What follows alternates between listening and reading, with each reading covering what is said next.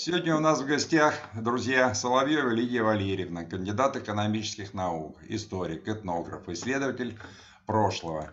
Она э, житель Санкт-Петербурга, уже не в первом поколении, и мы э, рады ее видеть. Лидия, здравствуйте. Добрый день. Здравствуйте, Лидия. Тему, которую мы хотели бы сегодня обсудить, она следующая. Ну, все слышали о всемирном потопе. Вот, кстати, сзади меня эта картина Ивазовского э, «Всемирный поток». Все вы слышали о том, что всемирный поток, э, по мнению ряда исследователей, коснулся и нашей страны. И некоторые исследователи, они как в качестве аргумента э, в качестве аргумента показывают нам различные фотографии и видео э, первых и вторых этажей зданий практически по всем, во всех городах нашей необъятной страны, э, мотивируя это тем, что вот был всемирный потоп какой-то, и вот он залил всю страну, и, соответственно, здания, которые были, первые этажи, это значит, опустились туда вот это в селевые потоки, ну и, короче, их за, залило. По мнению исследователей, это было не очень давно, 100-200 лет назад. И в связи с этим сразу два связанных между собой вопроса. Вопрос первый. Если это на самом деле был всемирный потоп, который коснулся нашей страны, Первое. Почему практически нет э, упоминаний в литературе? Ведь многие же вели дневники, многие писали там всякие повести, романы, нигде не отмечено. Это вопрос первый. И второй, э, сразу упреждая, я догадываюсь, какой будет ответ. Э, почему информацию, если он на самом деле был, почему эта информация практически стерта? Значит, ну что я могу сказать по этому поводу?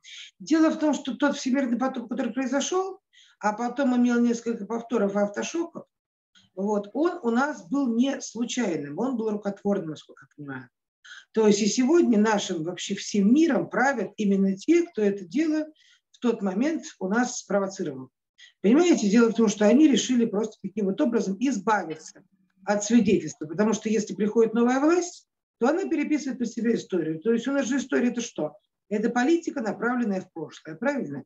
Мы это прекрасно, как переписывается история, прекрасно видим сегодня.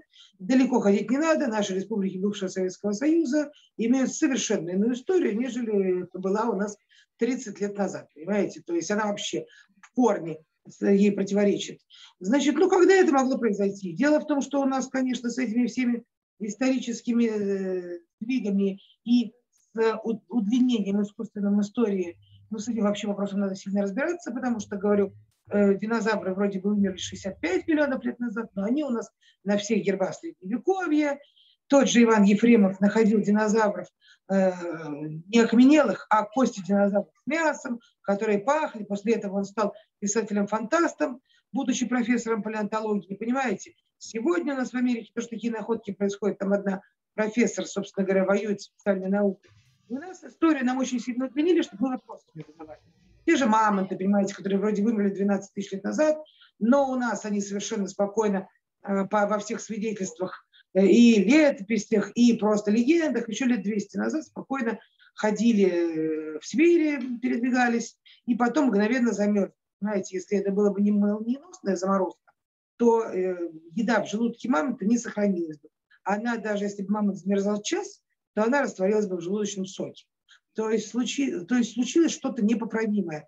И это непоправимое было вызвано не просто природным катаклизмом, было применено какое-то климатическое оружие, про которое мы сегодня э, имеем слабое представление. Есть у нас версия, в свое время высказанная, мне кажется, первый сказал об этом Алексей Круглов, то, что у нас был, была ядерная война 19 века. Значит, э, но ядерная это была война или не ядерная, об этом поговорим чуть позже. Сейчас вернемся туда, где во времена Бориса Годунова.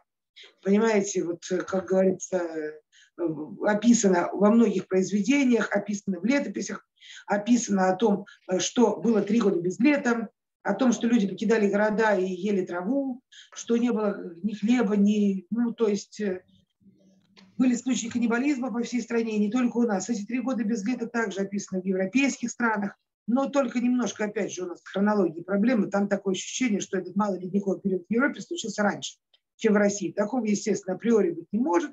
потому что мы близко граничим. Но все это описано, и никто этого не скрывает. Другое дело, что это нигде не пропагандируется. Потом это благополучно забыли, климат стал меняться в более теплую сторону, и в 1812 году случилось что-то непоправимое.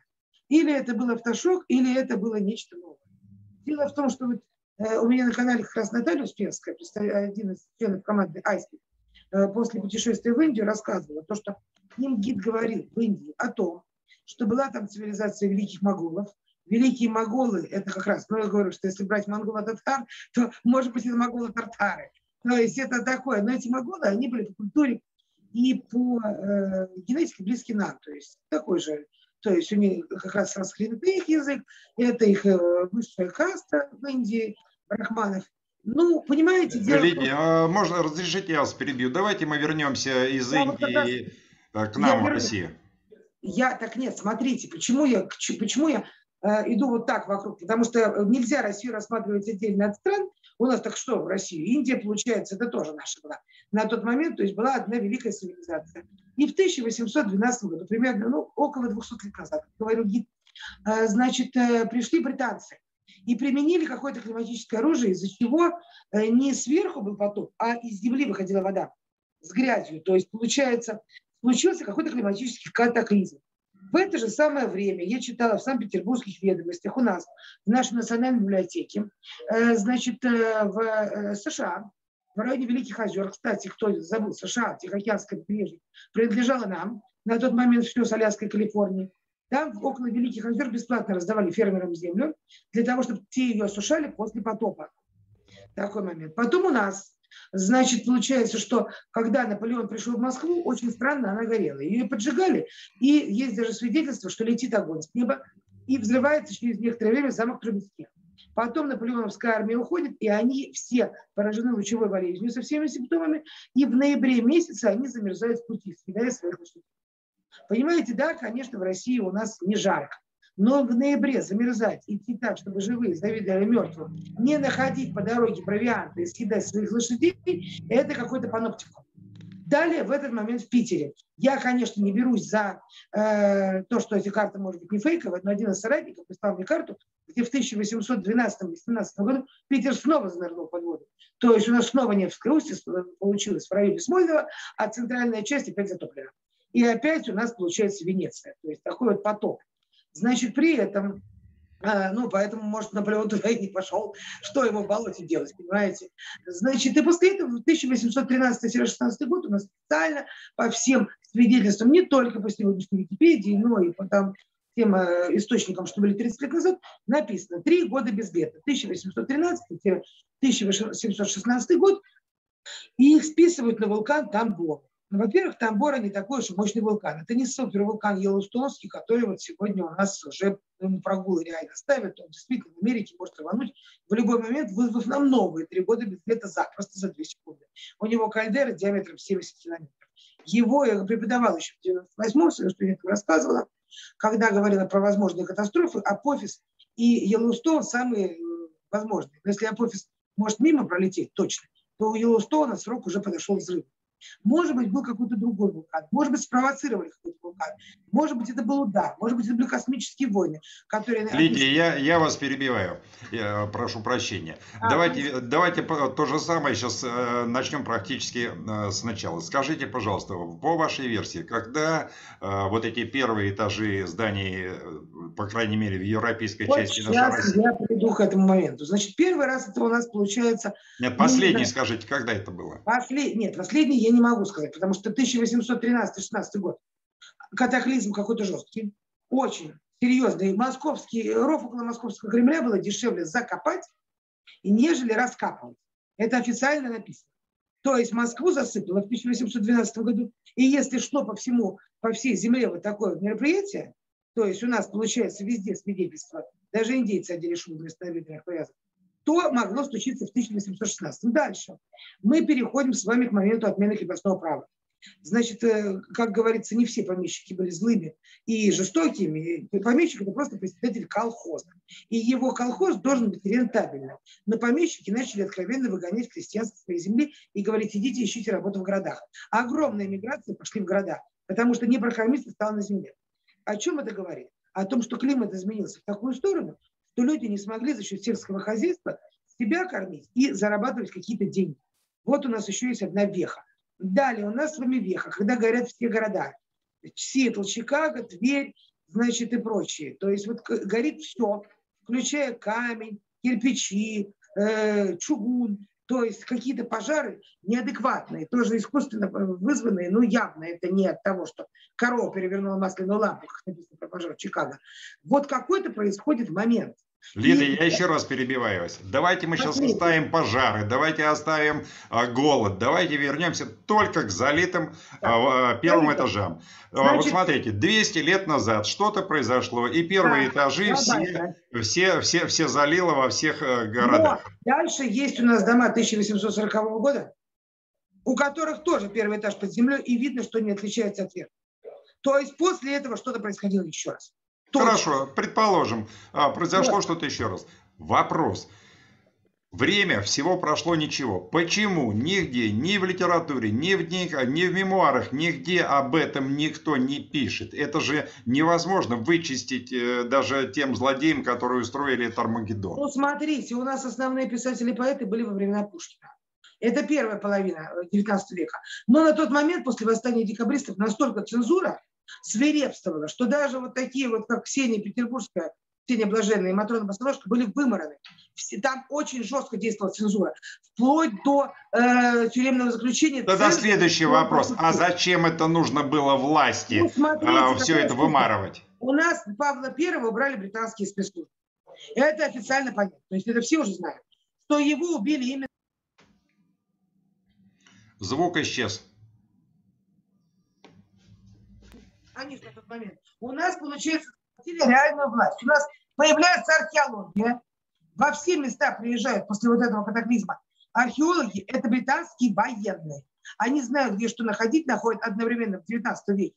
Все, как говорится, древние цивилизации об этом объявляют, что куда-то вывозят и все. И у нас получается захват власти. После этого официально получается, что наша страна делится, ну, по такому тайному плану, на вот эти сырьевые придатки, разделяется на разные страны на бумаге и начинается работа по ее дроблению. Это середина 19 века, со второй половины. И цензура работает на вот этих вот захватчиков, не только у нас. Понимаете, в чем момент? И если вы, они устроили нам войну, про которую они решили, собственно говоря, ну, скрыть информацию, то вот эти цензоры работали. Я говорю, что у нас, например, 18 века газет нет, середина только есть. У нас, говорят, при Петре был рукописный курант газеты. Ну как может быть рукописная газета, когда такая промышленность работает по всей стране? А нет у нас периодической печати. Куда ты делите газеты? Дальше мы начинаем смотреть, и, как говорится, цензура работает вовсю. Но вы же знаете, это у нас и 18 век, и 19 век, особенно вот после, уже после Александра Первого, когда после восстания декабристов уже Николай Первый начинает заниматься, ну, он приходит к власти именно под руководством тех самых. И я так понимаю, что вот это вот мировое правительство, про которое мы ничего не знаем, мы его не видим, оно до сих пор всем этим управляет. И для того, чтобы народ лишних вопросов не задавал, этот момент относится ли в глубокую древность, или распределяется во времени в разных странах на разные эпохи, или скрывается и вымарывается. А вся вот эта вот э, элита э, писательская, она была у нас в первой половине XIX века и работала, естественно, по цензуре. Вы же понимаете, а дальше у нас во второй половине 19 века уже меньше. Кстати, нет такого всплеска, то есть уже нет золотого века. Там уже проще проверять. То есть без вот, ну, цензура работала намного сильнее, нежели в Советском Союзе. На тот момент это официальные данные, по крайней мере, что касается нашей страны. И вот эти лишние свидетельства умарывались. Дальше у Галины Конышева есть фильм, может быть, кстати, ну, это насколько да, свидетельство подтвержденное, не знаю, но там рассказывал ей какой-то на Кавказе дедушка, что он слышал от прадедов о том, что в один прекрасный день в XIX веке все люди проснулись и забыли, кто кому кем приходится. То есть было применено какое-то крупное оружие. После этого мы видим такую картину. Российская империя огромная, мощнейшая страна с потрясающей промышленностью. Первая экономика мира. И 90% населения не читать, не писать не умеют и ставят крест. Это что, как это можно объяснить?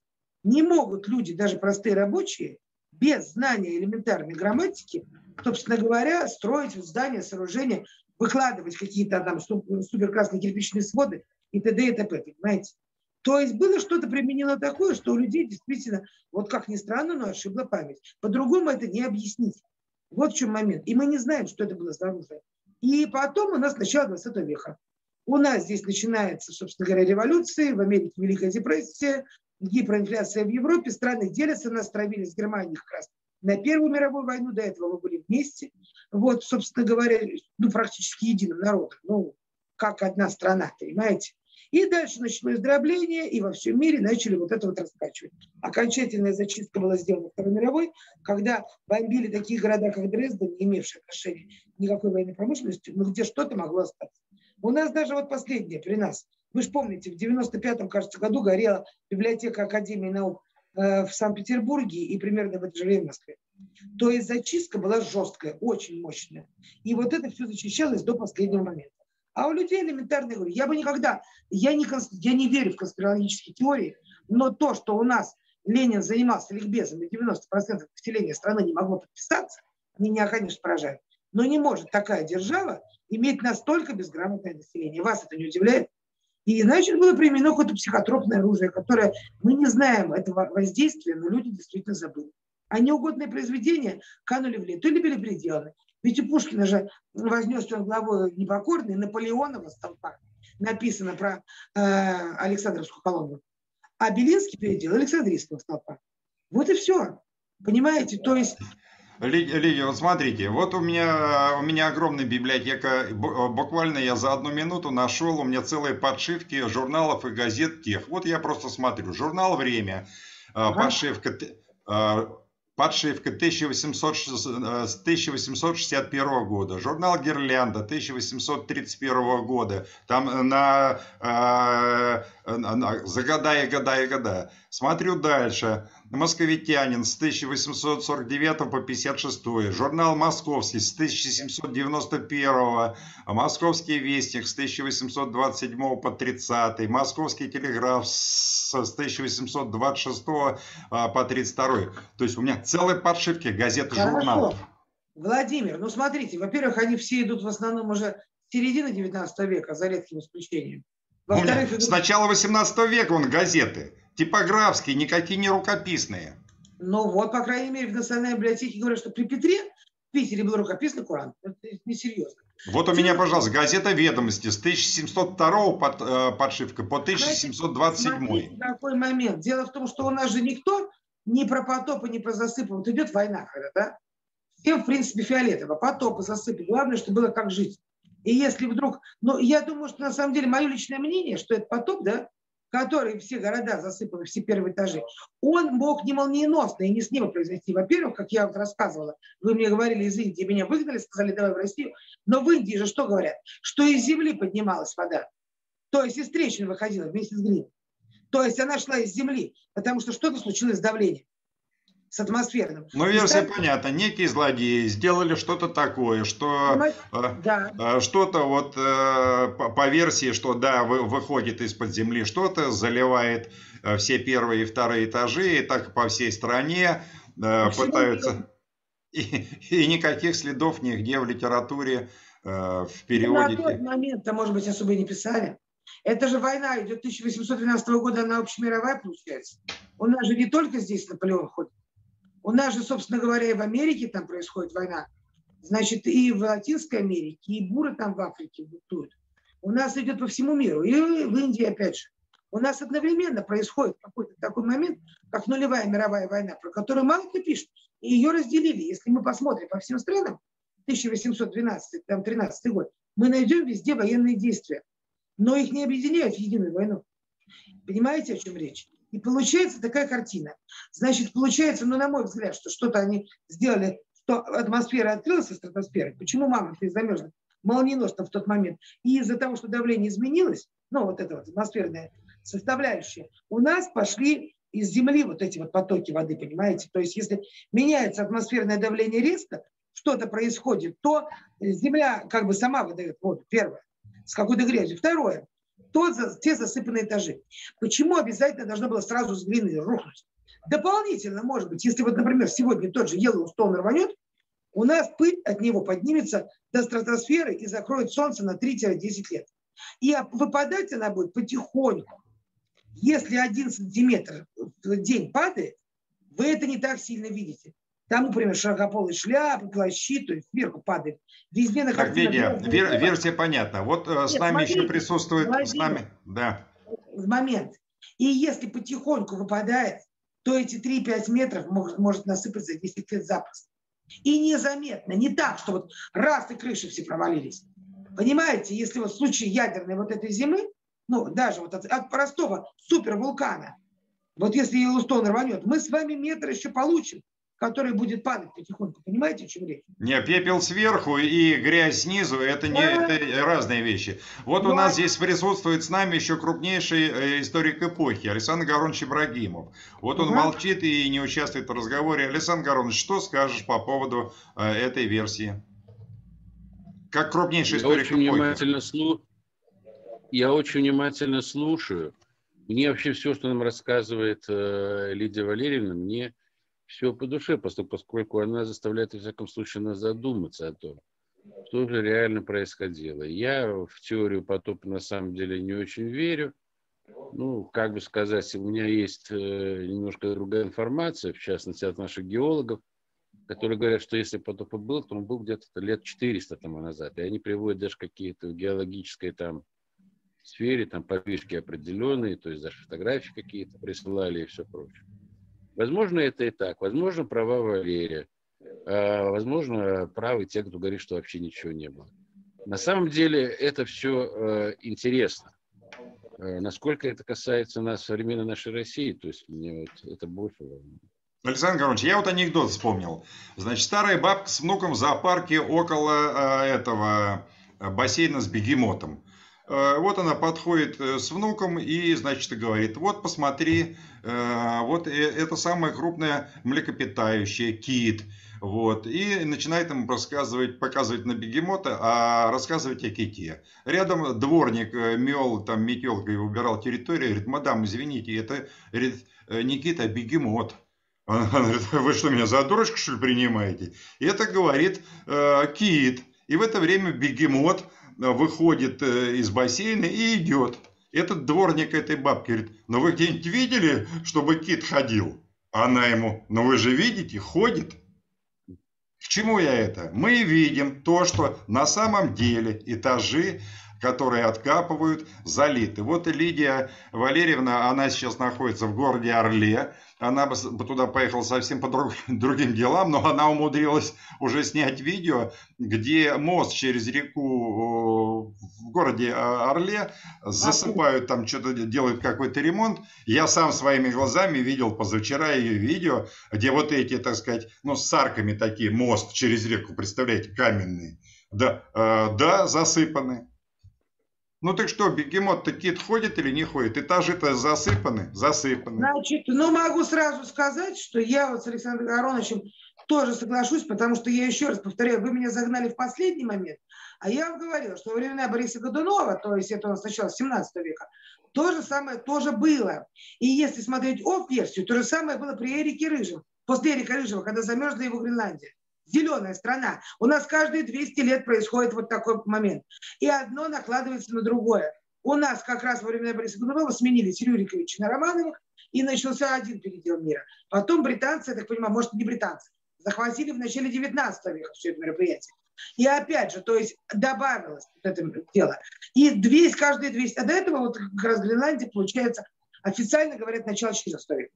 Верю, верю, Смотрите, верю. Единственное, только следов нет нигде, ни в газетах, ни в журналах, нигде. Ну хорошо, но у нас же с вами тоже в Советском Союзе не все можно было писать. Что у нас случилось, когда Берия умер? Что случилось? Вы же знаете прекрасно. Отозвали большую советскую энциклопедию у всей страны, в приказном порядке вырезали Берию и вклеили Берилий, чтобы забыть его имя. Это был приказ по всей стране. И? Пожалуйста. 20, 20 век. Так а почему вы думаете, что раньше за этим не так следили? Когда идет война и катаклизм, не записывается. А потом эти засыпанные этажи никого не волнуют. Людям хоть в землянке, но главное жить.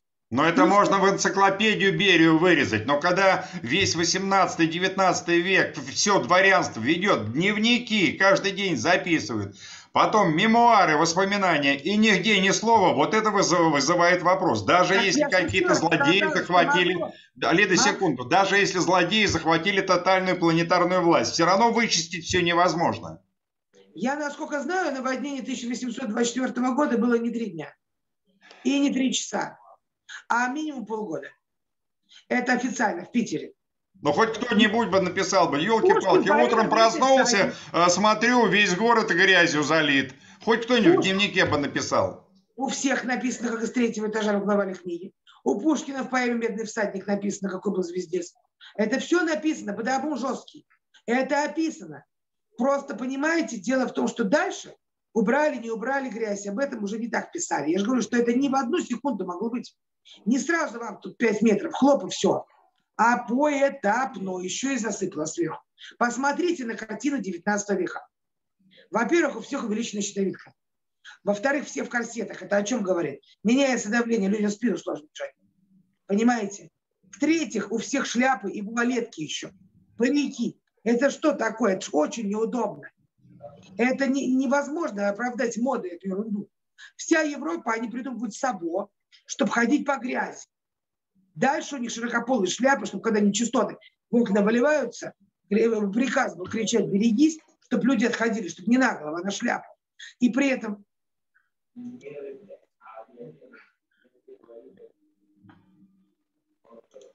Ау. Да-да-да, мы здесь, здесь.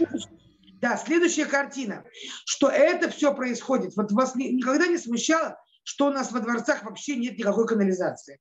А это может быть только в одном случае, если случился какой-то потоп или вода пошла, все пошло в обратную, пришлось все это дело демонтировать, и уже у нас король солнца, Людовик 15, да, он уже, извините за выражение, без канализации жил в Лувре.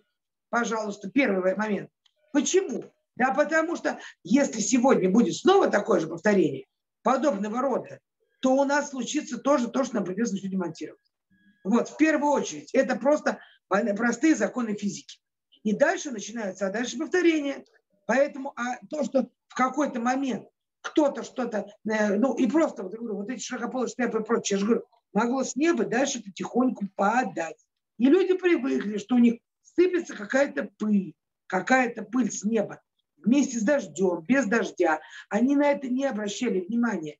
Если вам, говорю, там 3 или 5 миллиметров день... Лида, все понятно. Аргументов в поддержку этой версии э, вполне достаточно. Да, парики, потому что от лучевой болезни были лысые, шляпы, потому что э, пепел э, сверху непрерывно. Да, только меня это лично не убеждает, ну, потому что хоть какая хоть кто-то должен был написать бы в дневниках, как же задолбала эта пыль, которая сверху там а хлопьями уже... Мы, мы же не пишем, как же задолбала эта хмурая погода в Питере. Можем написать там, да, например, но мы же привыкли, что в Питере плохая, по идее, погода. То есть про хорошую мы напишем, а плохая тоже естественное явление. В России мы привыкли, что есть снег. А бразильцы первый раз вы увидели, когда вы стреляли, они думали, что он тяжелый, они выбежали счастливые. Что они такое чудо не видали. Понимаете, мы же не пишем, собственно говоря, что как, ну как, ну то есть это, если это потихоньку, то никто писать не будет, раз. Второе, вот я по Орлу гуляю, я смотрю здесь, что происходит. Здесь красные кирпичные здания такие, не 19 век кирпич, а век 18-17, то есть, ну, я их отличаю уже э, давно. Он, эти здания, первый этаж весь под землей, и окна под землей. И люди, как мне рассказывают, жили и вот и внизу под землей, а сверху на вот этом домике стоит деревянный домик, которому лет 50 с резными ставнями. То есть один дом у нас засыпанный, реально с окнами под землей, и на нем настроен деревянный домик. Это может быть эхо Великой Отечественной войны, я не возражаю, но население Орла после войны не уменьшилось. Оно уменьшилось только после перестройки. То есть не было такого, что Орел там весь сгорел, люди ушли. Понимаете? То есть, а весь Орел вот так. То есть все вот эти домики под землей, первый тот там этаж под ним подвал, а сверху стоит маленький домик. Деревянный, новенький, хороший. А вот внизу, раньше, говорят, жили вот одна семья в подземном этаже, другая на земле, а потом там стало влажно, и люди стали все тупо. Ну, это буквально, вот, ну, недавно. Если в Питере, в Питере невозможно при таких возможных наводнениях, всю свою юность, пока я училась в школе, мы бегали, смотрели, как заливаются книжку в окна потоки воды. Но не будет никто так строить всю набережную, чтобы каждый раз во время наводнений, там чуть ли не каждый месяц, бежать, собственно говоря, спасать э, все ценности там в подвале, где у нас лично были архивы. Пока не, не появилась дамбы, у нас вот эти наводнения были ежед... ну, постоянными. И Петр, он же у нас тоже умер, спасая власти моряков во время наводнения. Он простудился, после этого умер. То есть, если царь приходит в город, который все время топит, если, собственно говоря, царь у нас сам от этого, извините, умирает, то э, кто дальше-то будет такой ерундой заниматься? Поэтому видно, что это все засыпано, что не будут в Питере точно под землю. Если в других, говорит, вот, может, так удобнее сохранить пространство, там теплее, но в Питере там не теплее. То, что Нева была ниже по уровню, мы с вами уже обсуждали. Это было до этого э, в предыдущих передачах. Но понимаете, дело в том, что в Питере можно строить или ровно, или на сваях. Но никто не будет копать по земле. Вот типичный пример. У нас на зимней канавке около Эрмитажа Леблоновский дом стоит. Первый как бы Эрмитаж. И в нем показано, вот выкопана вниз так, полтора метра ямка, там еще арка идет под землю, видно, и видно, что показано нам официально, что люди, вон смотрите, раньше мостовая была вот так вниз. То, что подсыпают мостовые, я не знаю, может и подсыпают, но фотография, значит, это у нас получается сразу после революции. Около Эрмитажа тетка коров пасет. Окна также. Фотография 19 век, окна также. Ни на сантиметр. Вот университетскую набережную мы смотрели также. То есть за 150 лет не прибавилось ни одного сантиметра, а все окна под землей середины 19 века. Все окна в Питере под землей, на набережных. Это самое прямое доказательство. Это не тот город, который можно строить, извините выражение, под землю, чтобы у вас ежедневно, ну, ежемесячные были затопы. Понимаете, это несерьезно. И вот по всему миру я езжу, я это поняла еще 80-е годы, и все мои профессора, которые меня учили еще в СПБГУ в 90-е на ИСТФАКе, они все были изначально альтернативщиками. Все понимали, что так никто не строит, что такого невозможно, что это какая-то загадка. И вот оттуда, из Питера, я стала вот это все смотреть с 80-х. Приезжаешь и смотришь, господи, а это что за ерунда? Если где-то это чем-то можно объяснить, то в таких городах, там, как Питер или Венеция, это необъяснимо. Вот, а далее, вот я говорю, едем по стране, едем в другие страны. И везде у нас окна под землей. Ребят, ну как, если мы видим очевидные факты? И они сделаны по той же технологии, как будто одна и та же. Кирпичи у нас, Брестская крепость. Говорят, строила Екатерина 26 минут кирпича и даже с Урала. Ну какому идиоту с Урала надо возить кирпичи в Брест? Подумайте, что с логистикой у нас происходит. Такое ощущение, что была такая общемировая стройка. Так, хлоп, а потом крепости звезды. Их срыли. Никто их не срывал. Сейчас их везде откапывают, там, где типа срыли. Их просто откапывают. Они у нас пропадают в 19 веке складов, а потом сейчас потихоньку появляются, потому что их начинают случайно откапывать на том же месте. Сначала их в 18 веке откапывают, потом уже в 20-м получается. Поэтому если смотреть старые карты, даже звездные крепости, которые, их же стены, они не там не 20 сантиметров, они 10-метровые должны быть, они у нас пропадают, а потом начинают снова высовываться, что их уже начинают находить. Понимаете, поэтому я не могу э, очевидные факты, то, что я ежедневно вижу, и ежедневно понимаю всю нелепость такого объяснения, что так строили, я не могу, э, как говорится, принять, что потопа не было, раз, потому что кирпичи, опять же, и лиственница у нас Урала в Венеции, и кирпичи с Урала в Бресте, какая-то безумная логистика. Те же пирамиды, пожалуйста, смотрите, Наполеон приходит, откапывает сфинкса. У сфинкса торчит одна голова. Пирамида не недооткопана, сфинкс в ямке стоит. Пирамиды еще метров на 20 надо откапывать пока. Вот эти великие пирамиды в Гизе. Вот откуда там все это мероприятие? И если посмотреть, получается, что у нас, да, 1812 год, идут везде военные действия, да всем, как говорится, наплевать на то, что из земли жижа идет, с неба какая-то пыль падает. Вот что, вот это вот оседает какой-то вот этот вот грязь.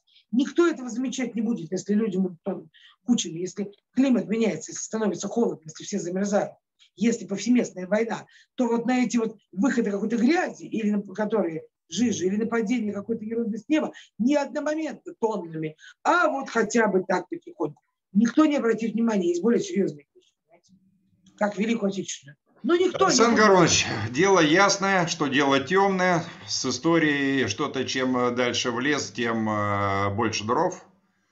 Да. Поэтому тебе, как великому, величайшему историку э, эпохи, еще работать над историей, работать и работать. У нас осталось время Лидия, поблагодарить Лидию Валерьевну.